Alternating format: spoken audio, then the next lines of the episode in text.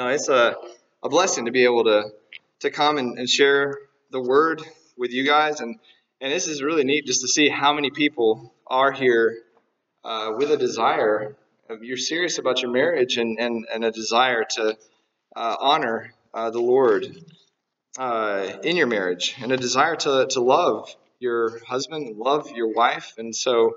Um, Lord willing, this weekend will be a blessing for all of us as we open the Word and let the Word wash us and change us and show us things within us that need a change and, and help us to, to strive to do that. Sorry, things like falling off. You think I have a weird shaped head or something. Um, so I remember when we first got married, me and my wife. I mean, uh, she was young, I was old, and uh, but we were serious about uh, our, our relationship, and uh, we really wanted to honor the Lord uh, in in our marriage. And uh, but I was a I was a baby believer. I'd probably been saved maybe a year when we got married, and so you know I was I was very green. You know I, I didn't know how to open the Word and know where things were. You know, and I was completely dependent upon a pastor or someone else helping me to know that. But we uh, so we sought out her pastor, got premarital counseling, and it was golden. It was wonderful. And I remember him telling me, he just looked me right in the eye, and he was like, "If you ever want me to marry you, he said, You must learn all these scriptures and then being able to tell me what they mean and how that's going to look in your marriage. And I was like, Yes, sir. You know, and I was just like memorizing scripture. And I remember some of the one, I mean, in case you you don't know, I mean, some of the, the main places that you always need to live as, as married couples is Ephesians 5, 21 through 33, Colossians 3, 18 through 19, 1 Peter 3, 1 through 9, Titus 2, 3 through 8, and Proverbs 31.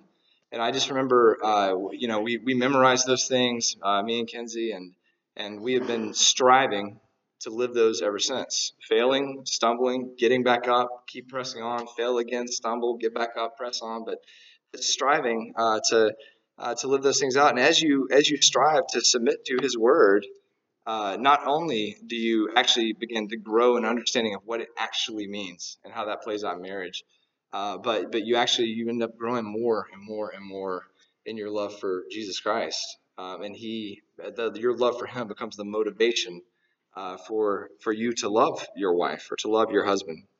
So tonight, I thought I'd pick one of those, and uh, we're, we're going to look at uh, the the roles of the husband and the wife uh, in marriage, and we're calling it husbands and wife who fear the Lord. Uh, and we're going to look at Ephesians 5 tonight. So if you have your Bibles, you can open your Bibles to Ephesians 5. We're going to look at Ephesians 5, 21 uh, through 33. And, uh, and I think in your notes there, you got the, um, the three main points the motivation for a godly marriage, the foundation for a godly marriage, and uh, the, the application for a godly marriage. And I just wanted to rhyme and have the Asian on there. But uh, so anyway, but it's just basically kind of three things to hang your hat on as, as we are in here tonight and talking about this together, uh, striving to understand what the Word of God says about marriage, uh, what that means in, in each of, of our marriages. And then, uh, and like I said, letting the Lord just refine us and change us. But before we even try to open His Word and, and see what His Word says, let's pray together and ask Him to help us to, to discern His truth, to, uh, to apply His truth, and uh, uh, because it's, it's a gift from Him to even be able to know this stuff. So let's, let's pray and ask the Lord to help us. Father, we thank you so much for tonight. Lord, we thank you that, uh, that you have given us your Word that you have sent your Spirit to dwell in the hearts of your children uh, so that we can discern uh, the mind and the will of the Lord, so that we can have an understanding of, of, of um, your uh, will in our life. Lord, we thank you that you've not left us here um, uninformed, that you've not left us here to figure things out on our own. Uh, but by your grace, by your love, uh, you sent your Son to die for our sins, to take our sinfulness from us to pay for that sin. And then your Son, Jesus Christ, sent the Spirit of God to dwell in the hearts of, of all uh, believers. Lord, that you've, you've sworn uh, through your covenant that, that your Spirit will dwell in our hearts, that you will give us the ability to discern uh, the spiritual, that you'll allow us to be able to know the mind of Christ to know the will of God uh, through your word and through your Spirit. And we pray tonight as we open your word, Lord, give us ears to hear and eyes to see help us to, to know you more, to be submissive to your word and your truth. Just help us to live in a way that glorifies you. Help us to love our spouses. Help us to exemplify Jesus Christ in all that we do. We pray this in your holy name. Amen. So, Ephesians 5, 21 through uh, 33. Um, and uh, like I said, the, these are just verses that that you you have to you have to have in your mind, in your heart. These are verses you have to have on your wall. Actually, I keep these on my wall in my office. Um, I just you know just type them out, staple it on the wall, just because I want these things in front of my my eyes all the time. Because, like I said, I mean, maybe you're smarter than me and, and more faithful than me, but I forget and I get selfish and I get proud and I don't do these things all the time. But this is where we have to live and this is where we have to stay. And so, uh, you know, as um, as uh, as the husband of my wife, I want to make sure that I am adhering to this every day. And that's one of the things I would just encourage you to do is memorize these verses, have them in your mind, because you know when when times get rough or when you're trying to figure out what to do, you can't just always go open the Bible and be like, now what was that Ephesians what? You know, and flipping through it, you gotta you gotta know these things. You know, it's just like at work. You know, you, we can't just go open the the the user man, manual every time or go figure out. You gotta you gotta know what to do on the spot. So that marriage is the same thing. And so having the word in our mind, in our heart, or in front of your eyes, putting it there on your dash as you're driving to work, just getting this in your mind.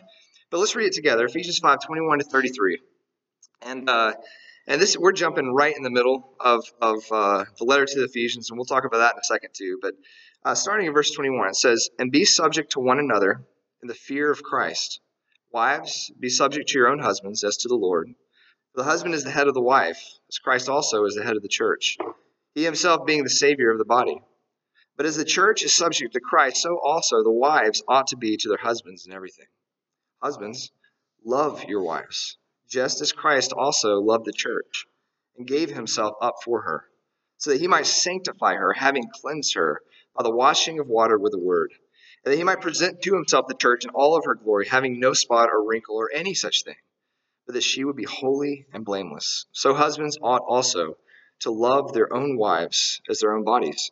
And he who loves his own wife loves himself. For no one has, uh, no one ever hated his own flesh, but nourishes and cherishes it just as Christ also does the church, because we are members of his body. For this reason, a man shall leave his father and mother and shall be joined to his wife, and the two shall become one flesh. This mystery is great, but I'm speaking with reference to Christ and the church. Nevertheless, each individual among you also is to love his own wife, even as himself, and the wife must see to it that she respect her husband. Uh, I had the, the privilege to teach through Ephesians um, a couple of years ago in the in the college and the, the youth group, uh, and it was a blessing. When we got to, to these verses, actually, I spent five weeks uh, uh, walking through these verses. Um, so, I mean, trying to squeeze into three hours tonight is going to be rough, but we're going to do it. I'm just kidding.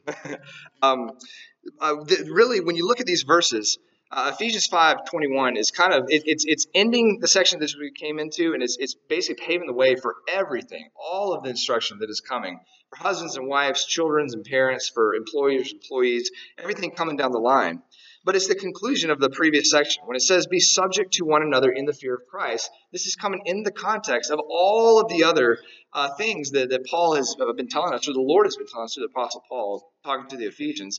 Uh, and there, and, and from Ephesians 4, 5, and 6, in those three chapters, there are 40 imperative commands for us to, to, to hear and to, to live our lives by. There's a lot going on here. And that all stemmed from the first three chapters where he tells us so much about the grace and the mercy of, of God and of Jesus Christ and what Christ has done for us. This is coming right on the tail end of, of Paul describing what it looks like to be filled with the Spirit. So, honestly, to be subject to one another in the fear of Christ is, is just part of what it looks like to actually be controlled by the Spirit of God. If the Spirit of God is within us and if He gets controlling our lives, then, then we will subject ourselves to one another. Um, and, and that's coming after he's already told us to walk worthy of the calling of which we've been called. In other words, we're to, we're to live our lives uh, up to the measure and the standard that, that Christ has shown us.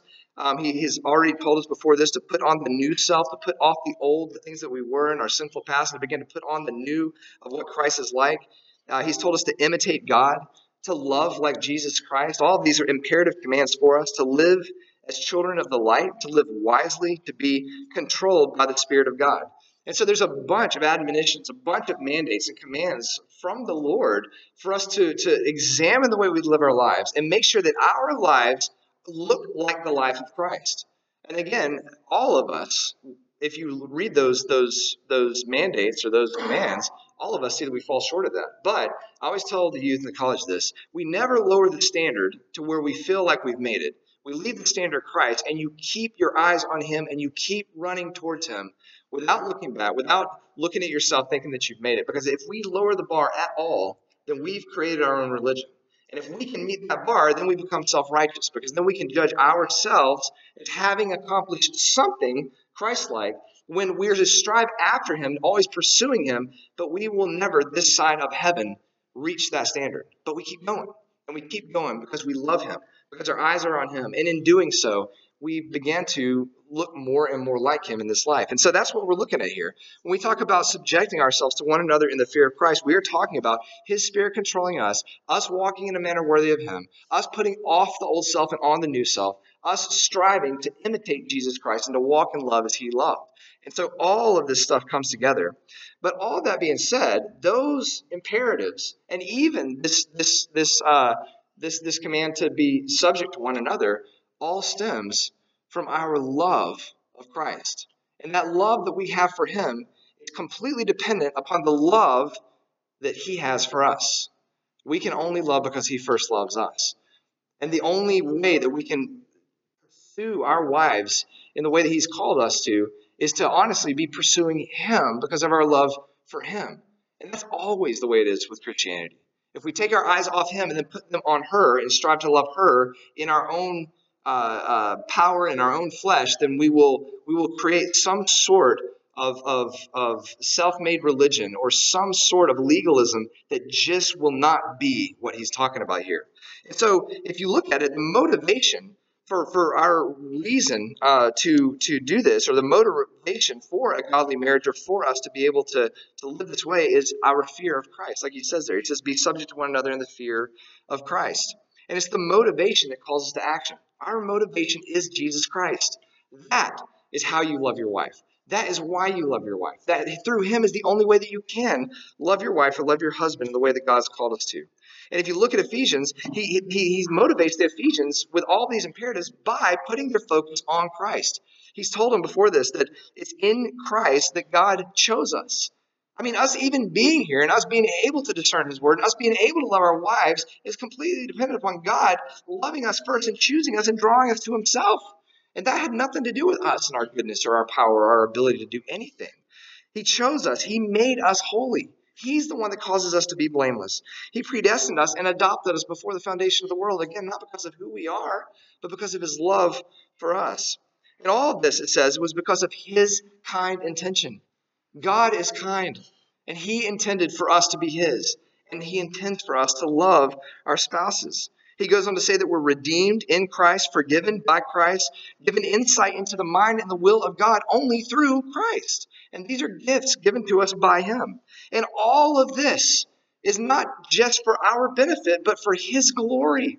I mean, even that, that's why you love your wife. That's why you love your husband, because it's all for the glory of Jesus Christ. And all that being said, all of this will culminate in his return, in Christ being king, in him being exalted, in all of the nations and all people bowing down before him and exalting him. God is right now seated Christ in the heavenly places next to his throne. God has given Jesus Christ authority over all authorities, a name above all names. And he's waiting for the time that God says, Go, and he returns and he reigns on David's throne here for a thousand years and all come and bow down before him and pay allegiance to him. And, and during this time, he is still, even now, the head of the church. He's the, the leader of all of us. He is the shepherd. He is the king. He is the head. And he is the most honored. He is God. And we love him. And we love him because he loves us and has done all of this for us out of his kindness and his love and his mercy and his grace. And so the motivation for us to love one another is His love for us and us keeping our eyes on Him. That has got to be the beginning. Anything else will fall short. So he says, Be subject to one another in the fear of Christ. To be subject means to submit yourself under the orders of someone, it means to fall into rank behind someone, to obey, to bring yourself under their control. And again, look at this. We're talking about Christians in general, all believers are to submit themselves to one another in the fear of Christ. That's a call for all of us. That's a call for men and for women, for husbands and for wives. This is our lives. This is how we live. Others come before ourselves. Jesus says this over and over and over. We are to be humble. We to are assess ourselves low. And we are to look out for the needs and the interests of others and put them before us. We're to live our lives submissive to one another so that for their good, so that they can know Him more. So that as we humble ourselves and we are submissive, they see Christ in us. Christ tells us this all the time. We're to edify others, we're to help others, we're to deny ourselves, we're to lay down our lives for the brethren and even for our enemies. We're to humbly place ourselves under the authority of others, putting their interests before ourselves and looking out for their good and His glory. And all of this is founded on selfless love and humility. Again, we got to start there. This is a call for all of us. And the church imitates Jesus Christ, who did this perfectly. Christ is actually the example of this.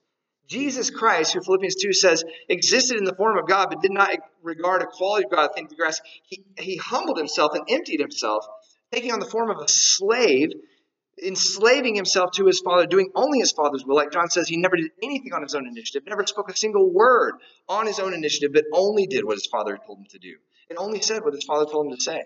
And then he submitted himself not only to his father's will, but also even to the unrighteous judgment of mankind. And we murdered him on the cross. We hated him, and, and mankind killed him. But even that was part of the Father's plan that he was being submissive to.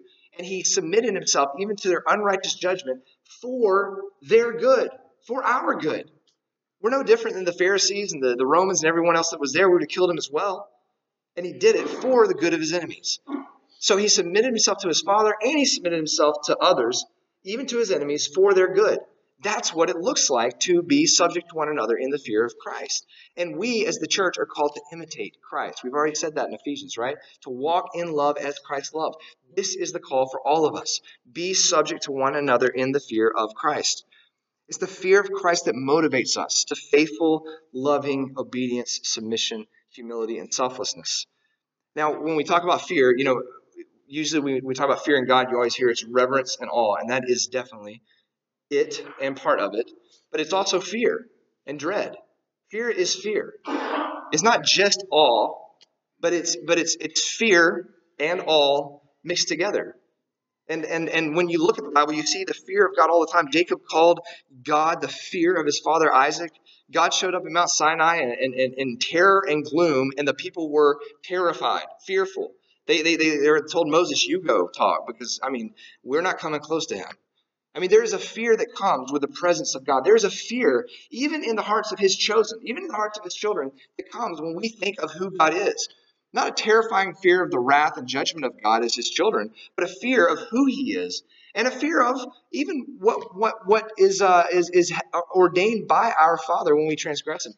Kids get this when I'm at middle school and I, I teach the middle schoolers and I, I talk to them and we talk about the fear of God, you know, and, and they all say, you know, it's a, it's a reverential awe, it's respect, you know, and it is, but but it's more. And I and I, I always ask them, I'm like, do you, do you love your dad? And they're like, yeah. And I was like, and, and does your dad love you? And they're like, yeah. And I was like, but do you ever fear him? And they're like, yeah. You know, it's like, and, and I was like, well, when do you fear him? And they said, well, when we're doing something wrong, right? That's when we, we, that's when, I mean, it's just not, it's built in us, it's innate. And, and, and there's a fear even of God from his children. Now, they, you know, the, the, middle schoolers, they know their dad's not going to, you know, if they, they get caught doing something, he's not going to disown them, cut them out, and, you know, and, and, and they're, they're completely done away with. But they know that it's not okay. And whatever discipline's coming is not what they desire. But but and, and if they're doing something they know that their father's not okay with, there's a fear there, right? Does that make sense? And, and it's the same thing with us with God. And there's many fearful verses for believers in the Bible. Again, none of them have to do with eternal hell and the wrath of God, but they all have to do with the discipline of the Lord. And, and they're good verses. Verses like, if we do not show the same kind of mercy that Christ has shown to us towards others, then understand that the Father is not okay with that. And we are currently under his discipline until we repent and show mercy like we've been shown mercy. That's a fearful verse. You can't read that in Matthew 18 and go, eh, nail it. You know, and that always brings you back down, and you're like, man, you just start thinking of all the people that you're embittered towards, and you immediately you're just like, I need to call them. I got, I can't do this. You know, that that's a good fear, right? Matthew 5. If you're going to offer your offering and and, and you realize your brother has something against you, you drop it. You stop this whole feigned worship and you go and you reconcile with your brother, then come back and worship the Lord. That's a fearful verse. It's a good verse, though, because we all get embittered. We all have problems. We're all going to sin against one another. And it's going to happen, but when it happens, we must show mercy. We must be kind. We must love. We must always pursue and we must reconcile because that's what Christ does for us, and that's the character of God. And so we can't just hang on to those things. Those are fearful verses, but good fearful verses that cause us to imitate Christ. And that's what he's talking about here. We submit to one another in the fear of Christ. We do it because that's what he is like. And if we don't do it, we have to understand that he's not cool with that. And that he is going to be, he's going to actively work, not against us, like I said, in a wrathful way, but against us in a way that's going to confront that sin, cause us conviction, cause us to have to love others and have to look out for their interests and submit to others. So, all these things are based on that. We have to know that. Marriage is founded on mutual submission. And that mutual submission is fueled and pushed along by the fear of Christ. And we always submit to one another. And we always look out for one another's interests and put one another before ourselves because that is just what Christians do for all believers. But very, very much more important and, and, and most important with your spouse. The, the home, I'm probably going to say this a few times. The home is, is not only the proving ground, but, but it's, it's, it's, yeah, it's the proving ground of, of our faith. What we do in the home proves what we are. You can't be unsubmissive to your spouse. You can't not look out for her interests. You can't be bitter against your spouse and then all of a sudden flip it and you're loving and kind towards others. That's called hypocrisy. What we are in the home is what we are. What we are in the home is, is, is not only the evidence of our faith, but, but it reflects whether or not we're even capable of doing that outside of the home. That's why when we look at elders, the qualifications for elders in 1 Timothy and in Titus, it, it, the majority of it is about character and about the character that, that is, is manifest within the setting of the home. Because that's where the rubber hits the road. And that's where we as sinners think that we can hide. We'll, we'll talk to our children in a whole different way than we talk to our friends. And we'll talk to our spouse in a different way than we would talk to our boss. And that's not okay. They must be first when it comes to relationships that God has put us in on this earth. And that must be where we imitate Christ the most and the best. We, as husbands and wives, must be subject to one another in the fear of Christ. Marriage is founded on mutual submission in the fear of Christ. John MacArthur said this way He said, Every obedient, spirit filled Christian is a submitting Christian. The husband who demands his wife's submission to him but does not recognize his own obligation to submit to her distorts God's standard for the marriage relationship and cannot rightly function as a godly husband. Parents who demand obedience from their children but do not recognize their own obligation to submit in loving sacrifice to meet the needs of their children are themselves disobedient to their heavenly Father and cannot rightly function as godly parents. This does not mean, of course, that the husband is supposed to be supposed to uh, abdicate his God ordained role of leadership and authority in the home. What it does mean is that he, uh, I'm sorry, what it does mean is that the way he must exercise his leadership is not by lording it over his wife and family, but by serving them, sacrificing himself for them with a Christ like humility.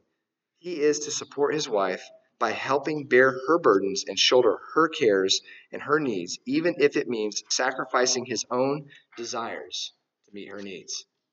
That is the foundation of a godly marriage mutual submission to one another in the fear of Jesus Christ.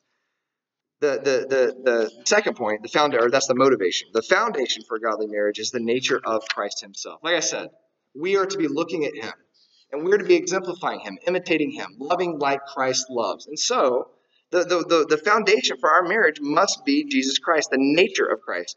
God has created marriage to be a reflection of his own love for us and our love for him.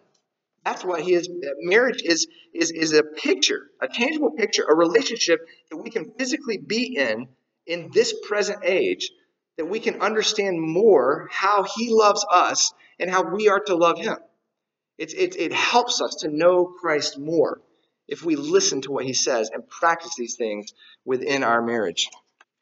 Uh, the first, the first foundational principle here is the subjection of the church to Christ. We're going to see this, this, this, this, uh, this picture here of, of, of the, the, the church's love for Christ and Christ's love for the church. And that's really what Paul's talking about here. He's talking about God's love for us, Christ's love for us, and then our love and submission to Him. And then he says marriage is the same thing. And this is how your marriage should look. And so look at verses uh, 21 through 24. He says, Be subject to one another in the fear of Christ. And he says, Wives, be subject to your own husbands as to the Lord. For the husband is the head of the wife, as Christ is also the head of the church, he himself being the Savior of the body. But as the church is subject to Christ, so also the wives ought to be uh, to their husbands in everything. Now, here's how I read these verses, and it helps me to get the foundational principle out of it uh, and then and then we'll look at the application after that. Just look at the stuff about Christ here. So if you start in verse 21, be, be well, start in verse 22. No, start in verse 21. be subject to one another in the fear of Christ. In verse 22, as to the Lord. All right, so that's that's the call. As Christ is the head of the church, he himself being the Savior of the body, the church is to be subject to Christ in everything. That's the principle.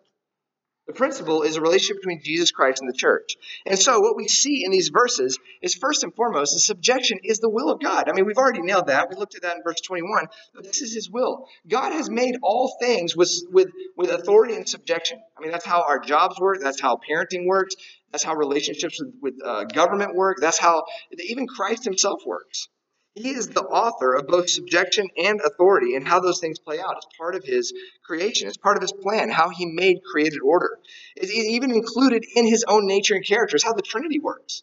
Even God himself works with authority and subjection within himself as crazy as that sounds. And I know, uh, you know, just trying to understand how God works is just mind blowing. But you got God the Father, who is this authority over Christ, who is also his equal. But Christ always submits himself to the Father's will, never speaks on his own initiative, always does what his Father wants perfectly, always to his glory. And then Christ sends the Spirit of God, who is submissive to Christ and always glorifies Jesus Christ and points back to Christ, never speaking outside the authority of and the words of both the Father and the Son. And so, even within this relationship of God, one God, there is authority and submission.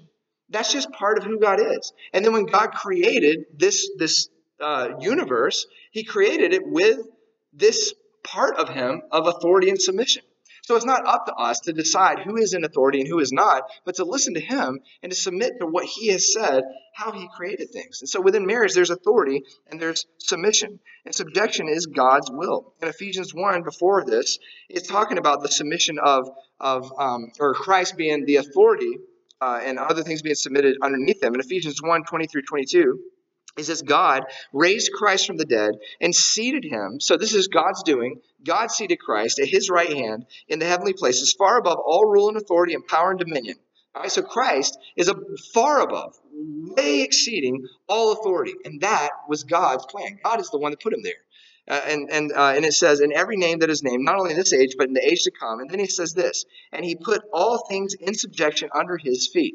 So God put all things in subjection under the feet of Jesus Christ and gave him, Jesus, as head over all things to the church, which is exactly what we're talking about here.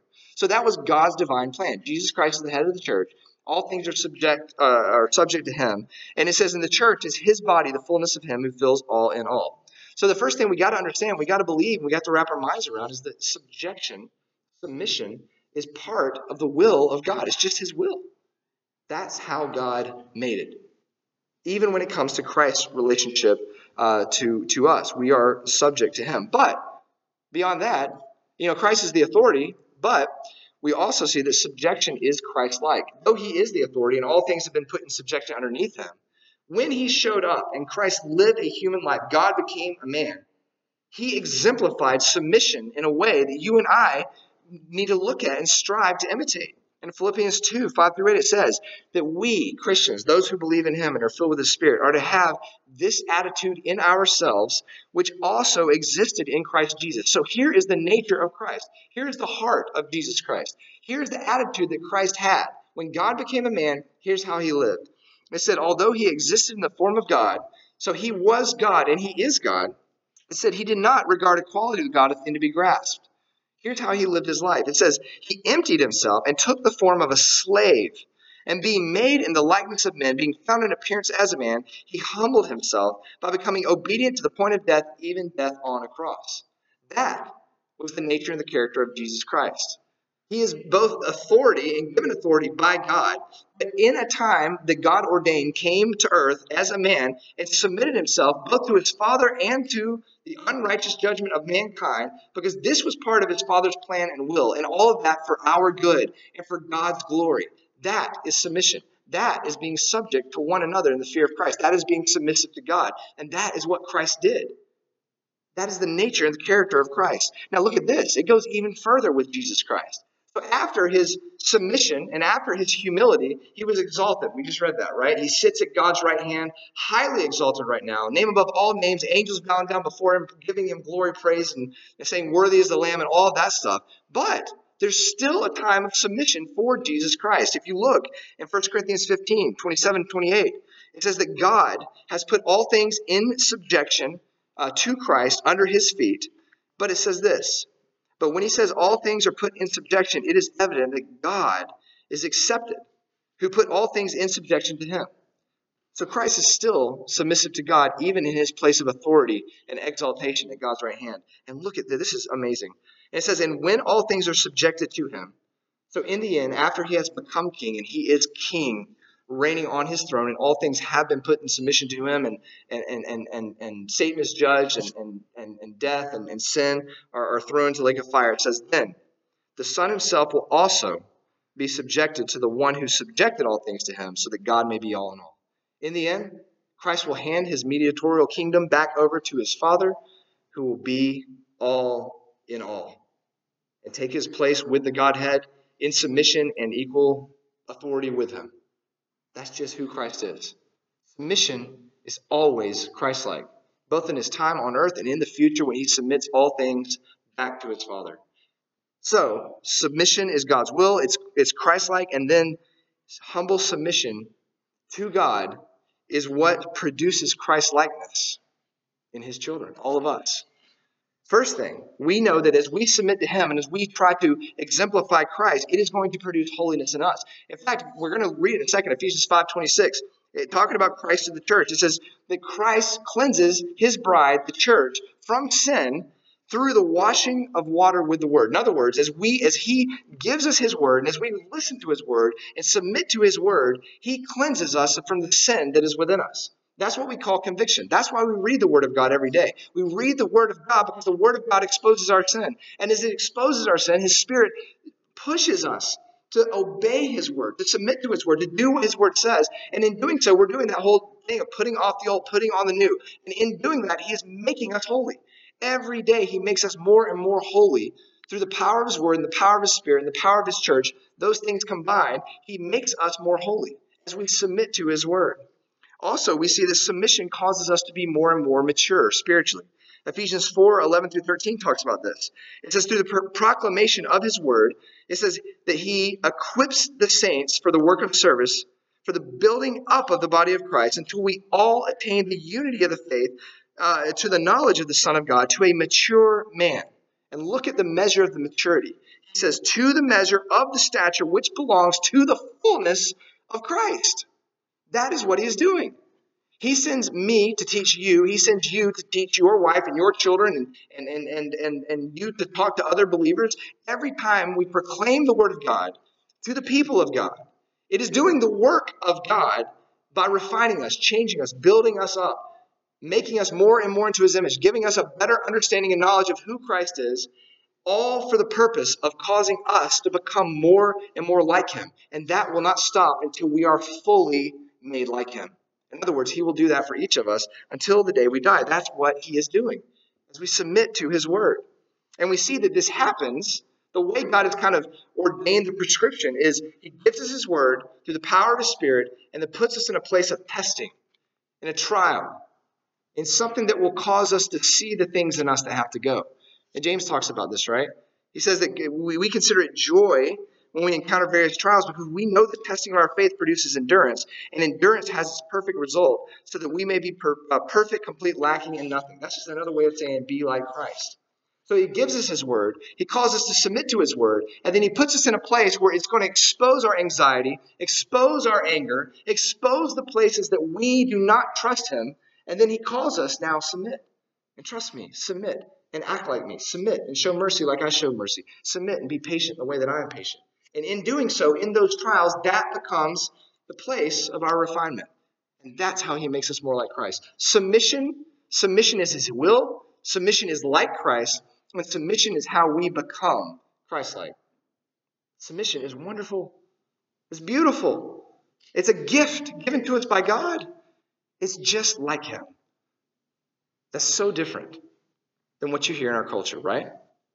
And we are to be subject to one another in the fear of Christ, and wives are to be subject specifically and purposefully to their husbands in all things as unto the Lord. And that's his call. So the application of a godly marriage then is the imitation of Jesus Christ. If, if the foundation is the nature of Christ, well, then the application, what we're to do about it, is be like him. That's what we're called to do. Wives, imitate Christ. Imitate Christ, both in who he is uh, when he submits all things to his Father and also who he lived like on this earth. And let me say it this way, too Jesus Christ is the example of what each of us in the church are to live like towards him, towards God, right? Here, in this analogy, and what he's talking about here, it's, it's the example of the church, the church's role to Christ, because he is the head of the church. But when he became a man, he lived this. He lived perfectly submissive to his father's will and always glorified his father. So he's the example. So when you look at this, the wife is to be a picture, both first and foremost, for each of us and how we are to live towards Christ, but she's also to exemplify the nature and character of Christ in her submission to her husband. You know, like we, have already talked about what submission is it's humbling yourself, putting others' interests before yourself, it's putting yourself in subjection to another person. Colossians 3 talks about this. Wives, be subject to your husbands. Titus 2 says this. Older women encourage younger women to love their husbands, to love their children, to be sensible, to be pure, to be workers at home, to be kind, being subject to their own husbands. Why? So that the word of God will not be dishonored. When wives are not submissive to their husbands, you dishonor the word of the Lord, you displease God, you grieve the Spirit of God within you that is crying out for you to be submissive like Christ is submissive and to exemplify Him in this life. In the same way, the husbands do the same thing when they're not submitting themselves to their wives. But the wives have a special role to submit to the husband, to submit to the husband. And he says, to your own husband, to your particular husband, the one belonging only to you. This is not a call for every woman to submit to every man. I mean, we have to subject one another in the fear of Christ. That's a call for all Christians. But this is for you to submit to your personal husband, the, the husband that God has given to you. It's very purposeful and particular. God has ordained a specific husband for each wife to submit to. And you submit to him as to the Lord. It's complete submissiveness in everything. In the same way that we submit to the Lord in all things, the wives are called to do that to their husbands. And also, when, when the wife does this, she becomes that visible display of the submission of Christ to his Father. And the wife's submission to her husbands becomes a tangible expression of the submission that all of us should have towards one another and towards God. In other words, every wife in this room has the God given privilege and duty to exemplify what all of us should be doing and how all of us should be living towards one another and how all of us should be living towards Christ. You become an example of Christ for all of us, and you become an example of what each of us as the children of God are to be doing towards one another. As we watch your humble, obedient, loving submission to your husband, putting his interest before yourselves, denying yourselves so that he, for his good and for the glory and honor of Jesus Christ. And in doing so, as wives submit to their husbands, it will produce holiness, maturity, and Christ likeness in your life. Every time you strive against your desire to step up and to step over your husband's authority, every time you, you, you, you, you fight against the desire to look out for your interests instead of his, to look out for your needs instead of his, every time you strive to put Him before yourself, to love Him more than yourself, and to live towards Him in a way that Christ lived towards His Father, then it causes you to become more like Jesus Christ. And you become an example to Him of what Christ is like. And you become an example to your children of what Christ is like. So that you can say to them, This is how our Lord and Savior lived, and this is how we are called to live. We are to submit ourselves to one another in the fear of Christ, and I am to submit myself to your Father in this way. Submission comes through practice. And like anything, when it comes to, to understand the nature and the character of God, it's, it's practice that produces discernment, maturity, understanding, right? I always talk to the kids this way. I say, you know, patience. Anybody can give you a definition of patience, right? Patience. And you can look up in the dictionary, patience is, uh, I can't give you a definition of patience the patience is, you know, uh, not, not getting angry or whatever. You can just kind of describe patience in general. But you understand patience, right? When someone begins to provoke you. Now, now you can explain patience from the dictionary, but you also feel what patience feels like when there's somebody provoking you.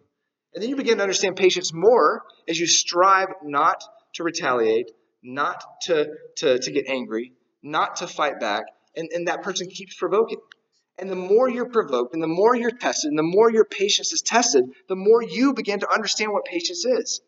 And the more patient you become, the more opportunities the Lord will give you to be patient with people that are even harder to be patient with. You'll start meeting people that actually hate you, that actually want to hurt you purposefully. And now patience becomes even bigger.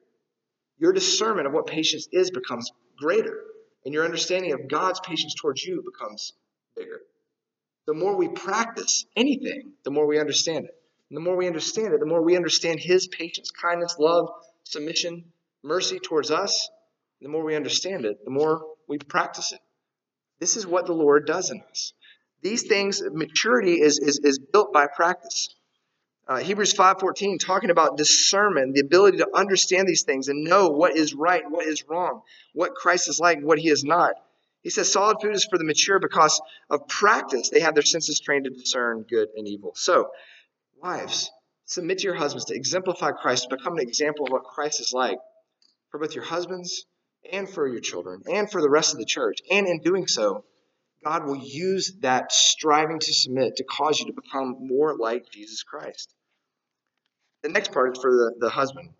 The foundation of the godly marriage, like we said, is the nature of Christ. If you look at the next verses, the husband is to love his wife like Christ loves the church.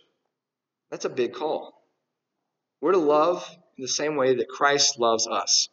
Again, if you look at the verses and you just take out the, the husband's call, it says, Christ loved the church and gave himself up for her, so he might sanctify her, having cleansed her by the washing of water with the word, that he might present to himself the church in all of her glory, having no spot or wrinkle or any such thing, that she would be holy and blameless.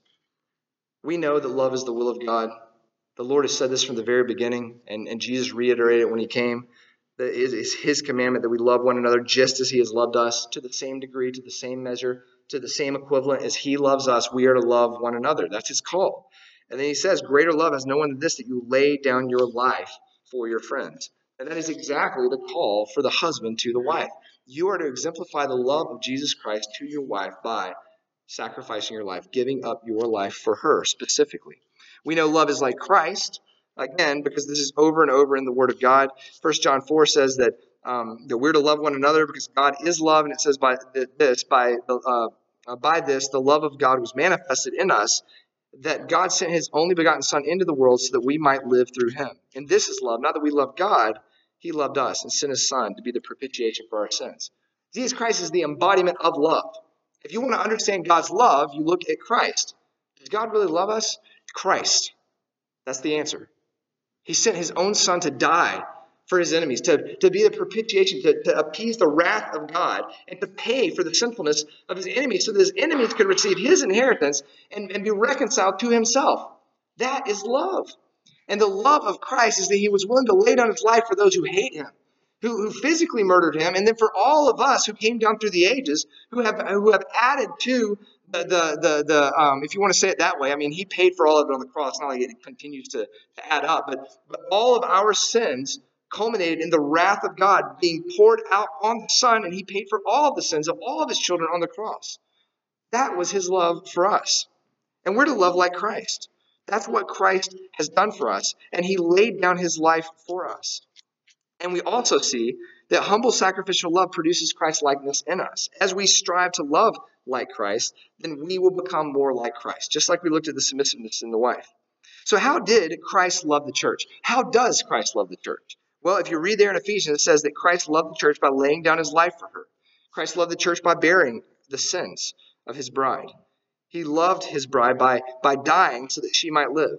He loved his bride by laying aside everything that he deserved, many of the attributes that made him superior to all things for her sake. He loved his bride by enslaving himself to her. He loved his bride by suffering under her harsh treatment of him to the point of death, even for her good. And he even bore what she deserved so that she could have what only he deserved. That was the love of Christ towards the church. How did he love her? He, he committed no sin. He never deceived. He never reviled when being reviled, and he never threatened even when suffering. He submitted himself to his Father's will in obedience rather than hating her. How does Christ still love her? Look at what Ephesians 5 says. Says he sanctifies her. Christ continues to purify his bride, and that's how he loves her. It says he sanctifies her, cleansing her with the washing of water with the word. How? He, he cleanses each of us with his truth. He even prayed this for both his disciples there that night and for all believers to come. Uh, in John 17, he says, Sanctify them in your truth. Your word is truth. You sent me into the world, and now I have sent them into the world. For their sakes I sanctify myself, that they themselves also may be sanctified in truth. To what extent does he sanctify his bride and cause us to be holy? He says, uh, uh, until there is complete maturity until she is perfect and sinless. It says that he might present to himself the church in all of her glory, having no spot or wrinkle or any such thing, in all of her glory. That's what Jesus is doing for us. So that when his bride is presented in that wedding feast, he says, There she is, perfect, no spot, no blemish, nothing. I have perfectly sanctified her, and she is beautiful. He gave his life for us, and he continually refines us and changes us and helps us until we look just like Him. That's the love of Christ for His bride. That is how He loves us. 1 Corinthians 11 7 says that the woman is the glory of man. I think that's what Paul's talking about here. We are to love our wives in the same way that He loves the church. She should be our glory. I mean, I think of it this way talk about the fear, the, uh, uh, the fear of Christ and loving your wife this way, this is this is how my little pea brain kind of puts all this together. Maybe this will help you. I understand that my wife has been given to me by him, but that this is his daughter. My wife is a daughter of the king. She's a fellow heir of, of the grace of, of Christ. She's, she's, she's his, right? My, my wife is a daughter of God. And here's what God has done He has entrusted his daughter to me. And then he said, You lay down your life for her and sanctify her in the same way that I've done for you. That puts fear in the heart of any man. And if it doesn't, then repent. God gives you his daughter and says, I want you to love her in the same way that I loved you. And I loved you by sending my only son to die for you, to take your sins, to bear your sins, so that you could have the glory that only he deserves. You, therefore, love her like that. Lay down your life for her and sanctify her with everything that you have. And he empowers us. He gives us the ability and and and and, and the words and the and the and the spirit is, is the one that does the work, but, but he uses the husband to be that tangible way for his his daughter to become more and more and more like him. Now, again, the fear part is this what if you don't? It terrifies me to think that I would stand before Jesus Christ one day and he would look at me and he would say, Why did you steal so much time for yourself and waste it on things that just are meaningless, that fade away, that were only useful for your own temporary gain, that only pleased your selfish desires. Why, she, she had to, to sit there being unrefined by you while you pleased yourself. Why did you bring home all these burdens that you yourself were struggling with and lay them on her shoulders so that she then had to bear all of these things. You're to take her burdens and place them on you. You're to bear her sin, not add to it. Why was it so easy for you to sin against her and to, and to cause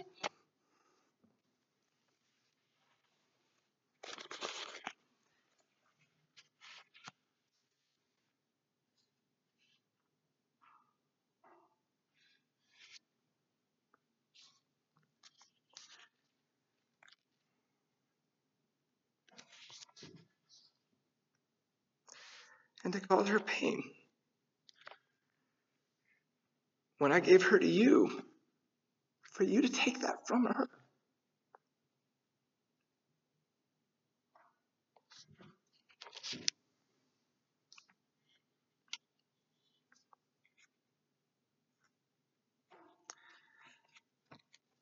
And we're called to love our wives in the way that He loved us. Christ would never add sin to us. He would never lay burdens upon us that He knows that we don't have the capacity to bear and the responsibility to bear. He doesn't waste time doing things that please Himself as we're down here floundering and wondering how we're to do this. He always, He's always taking care of us. He's always working on us. He's always perfecting us. He's always giving everything for us. This is, this is His love for us. And that's how we're to love our wives. Philippians 1 6, Paul says, I am confident of this very thing, that he who began this good work in you will perfect it until the day of Jesus Christ. And Paul says in Colossians 1.28 that we proclaim Christ, admonishing every man, teaching every man with all wisdom, so that we may present every man complete in Christ. And that's how we have to look at our wives. Lay down your life and your hobbies, the things that we spend so much time pursuing that mean nothing, and pursue her, giving her your time, striving to, to make sure that every word that comes out of your mouth is wholesome and, and meant for her good and causes her to, to become more like him. Not letting the bitterness come out and then pouring that on her and then causing her to be more embittered not letting the slander come out and then causing her to, to return slander with you. We protect her with our words. We're, we're, we're, we're purposeful with the way that we speak to one another on the couch when no one's around, striving to cause her to be uplifted. As she struggles with sin, we, we take that and we bear it. And, and, and we return we return goodness and kindness, words of, of, of comfort and words of, of love words that, that point her to Christ, not, not, not continuing to gossip and causing her to sin more, not continuing to slander with her and causing her to sin more. Husbands, we have a responsibility to strive to sanctify our brides in the way that Christ sanctifies us through every thought about her and every word that comes out of our lips and every action we take towards her. And that will not happen if we are not purposefully, purposefully thinking through how to do that how to speak, how to think, how to act towards them. It is not natural. Sin is natural. Holiness is supernatural. And holiness takes planning and timing and a purposeful endeavor, a purposeful laying down of your life and setting aside your pride, setting aside your stuff, your pleasure, your desire, your wants, laying aside you, denying yourself, and putting her before you. That is our call. That is what we're called to do. So that she is holy and blameless.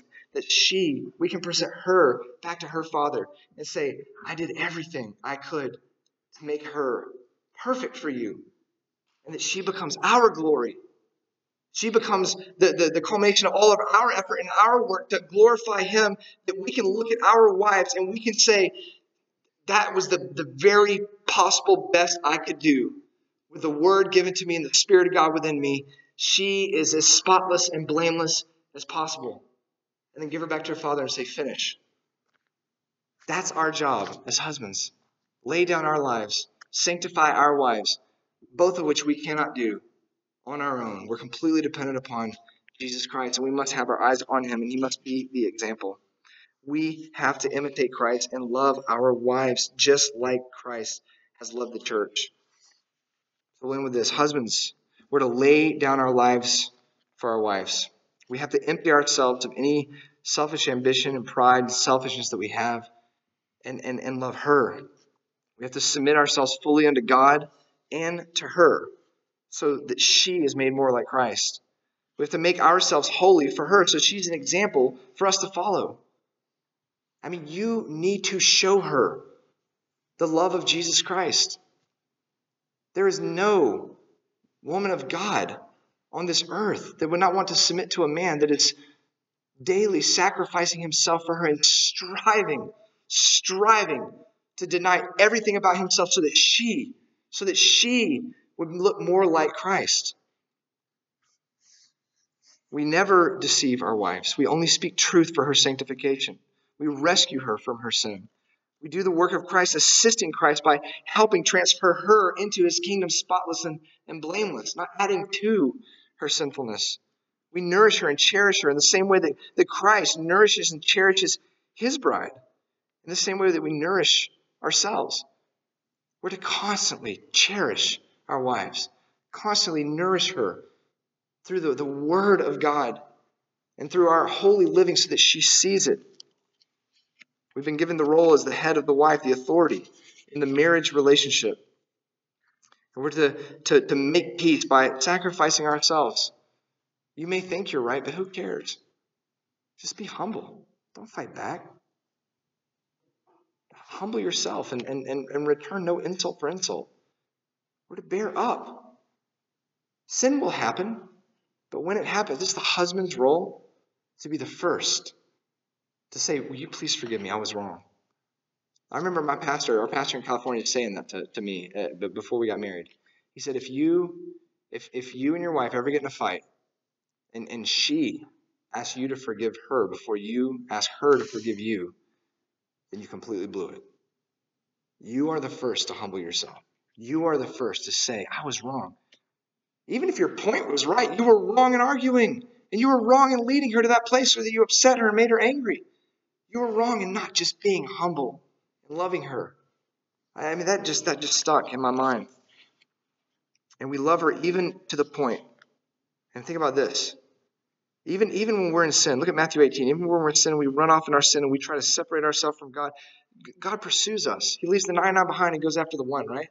Even if there's something comes up in your marriage to where you get in this place because of sin and she separates herself from you, you love her. You go after her. Don't let it be for anything that you have done that she runs away. You love her and you strive after her.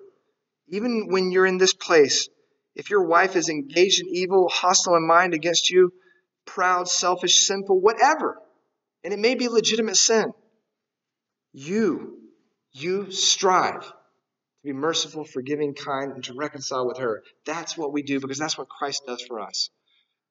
I went on a thousand different tangents tonight. I'm sorry about that. But the point, the point in all of this is that the, the motivation for our marriages must be Christ and a fear of Christ. The, the foundation for all of our marriages is the nature of who He is. Anytime you don't know what to do, look at Him. And what He is like, do that. And then the, the application of that is now walk in love as Christ loved. Imitate Jesus Christ. Be submissive in the same way that He was submissive to His Father and to others for their good and for His glory. That's how we're to live our lives. That's how we're to, to, to, to exemplify Christ within our marriages. And in doing so, each of our marriages become testimonies to one another of what Christ is like. And then we begin to edify one another with that measure that Christ has gifted to each of us so that we become more and more and more like Him. If your marriage is failing and hurting, then so are ours because we all affect one another. But if your marriage is thriving and looks like Christ, then so will ours because we will see that in you and you will become an example for us to be more and more like Jesus Christ. So we have to strive, strive to exemplify Christ in our marriage. This is why God designed marriage so that we would understand the love of Christ, so that we would understand our role towards Him, and we would understand um, um, how Christ loved His Father. And in doing so, we would we would know Him more, we would love Him more, we would love our wives more. We must keep our eyes focused on Him. Let me pray for us. Father, we thank you for this time. We thank you for your word. Lord, your word is always sufficient and perfect and complete, and it always shows us exactly how we are to, to live our, our lives on this earth in a way that will glorify you and please you. And Father, what a blessing that as we strive after Christ, we even reap benefits in this life. Father, as we strive to love our wives in the way that you have loved us, Lord, that would cause us to, to grow closer together as our wives strive to submit to their husbands in the way that you submitted to your father and the way that we're called to submit to you. That would cause the husband to, to love his wife even more, that we would become tangible expressions of Christ to one another, and that we would we would reap the benefit of a a, a, a, marriage that is, is unfathomable to those outside of the kingdom of God. Lord, you're so good to us. We're so thankful for your word, for your spirit. We're so thankful for your direction. We're thankful for your kindness and your love and your mercy and your grace. And we pray, help us, Father, to walk in a manner worthy of you, to lay down our lives for one another, be subject to one another in the fear of Christ, for wives to be submissive to their husbands, husbands to lay down their lives for their wives, to sanctify her and make her more and more holy, more and more to your image. And we know that you are the one doing all the work. And so you receive all the glory. We pray this in your holy name.